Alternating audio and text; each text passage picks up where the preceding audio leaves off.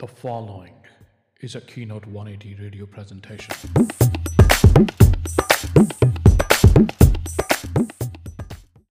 My mother had to go to hospital one night for some kind of a cardiac issue. That was an emergency we were not expecting. She had to stay at the hospital for uh, a night. The next day she came back. She has been fine ever since. But I remember about two months after that incident, my mother's going to hospital didn't seem like a shock to us. But two months after that incident, what came in the mail, that definitely was a shock. It was a $60,000 bill for uh, her staying in the hospital in the ER for one night for some kind of cardiac ailment. How we settled a $60,000 bill is a discussion of another topic. But here, ladies and gentlemen, I have a good news. Starting January 1st, 2022, there's a new federal law that bars hospitals, stops them from issuing any surprise bills for the patients who come through their emergency rooms. This law is aptly called No Surprise Act, meaning if you happen to go to any emergency room where you didn't have any option to choose a hospital or a doctor or a service because this was an emergency, in that case, even if you have an insurance, in the past, what used to happen that the doctors who would work in ERs, the anesthetists, the the lab technicians, the labs they were contracted with, even if you had insurance and the hospital was what they call quote unquote in network, still, in spite of having insurance, it was often that you would be served with some kind of a bill after a, a month or two. Because the people they were employing they were not in network.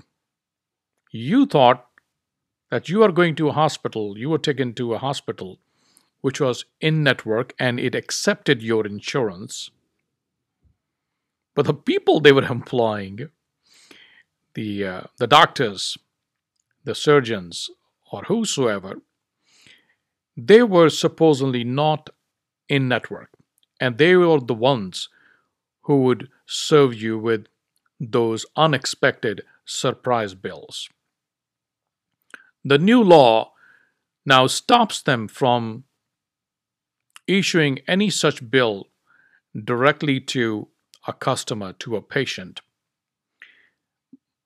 as per this law, they're supposed to settle those bills among themselves, meaning between the hospital and the insurance company and whosoever the doctor is.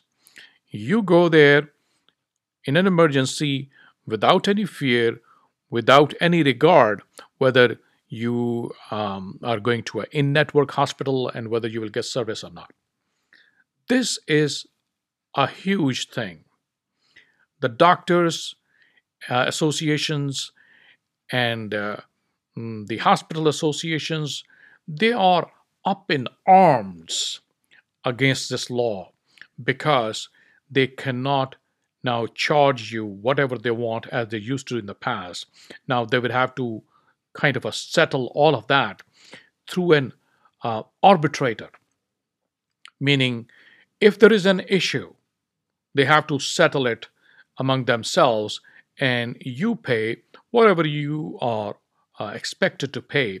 If you are insured you are expected to pay your copay uh, for an emergency whatever the copay is you'll pay that and you'll be um, out of uh, that hospital. Even in some cases, remember that the copays can run into quite large amounts.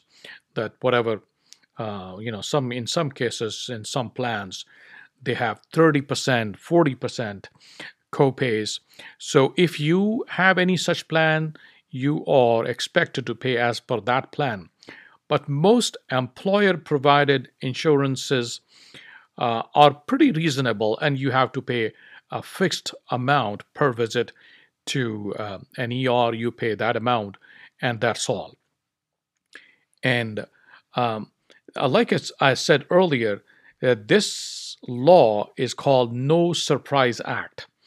So it has taken long, it has taken decades to come to this point. It's a big, big thing uh, in terms of the, the the service to the consumer, the service to the to, to the hospital. It's not often that we get such a consumer friendly, consumer centered, uh, or a customer centered law passed. This is the first one that has come after a long time. So uh, enjoy that.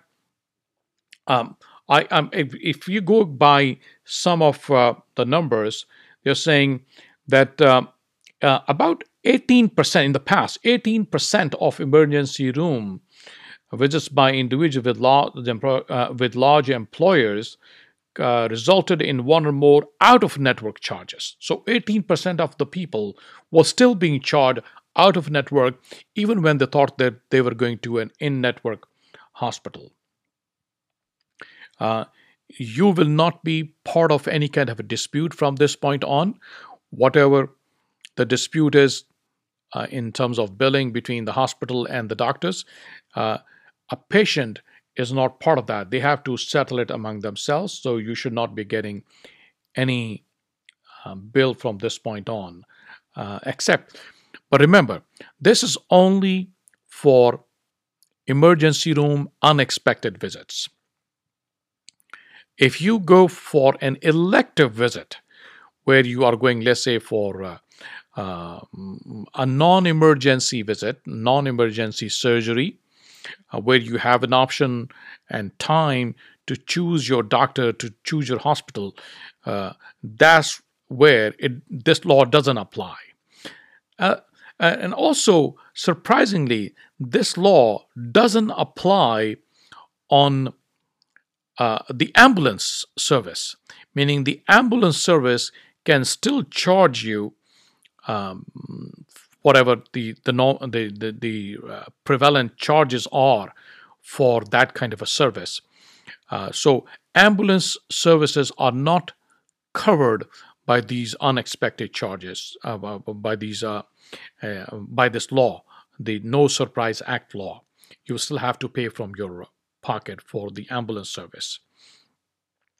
Uh, except for, interestingly, if there is an air ambulance required, that is a real emergency and you have to be airlifted to a hospital. If it's a uh, specialty hospital or a faraway hospital you will not be required to pay for the airlifting or the air ambulance.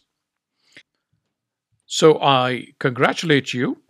Enjoy this new law.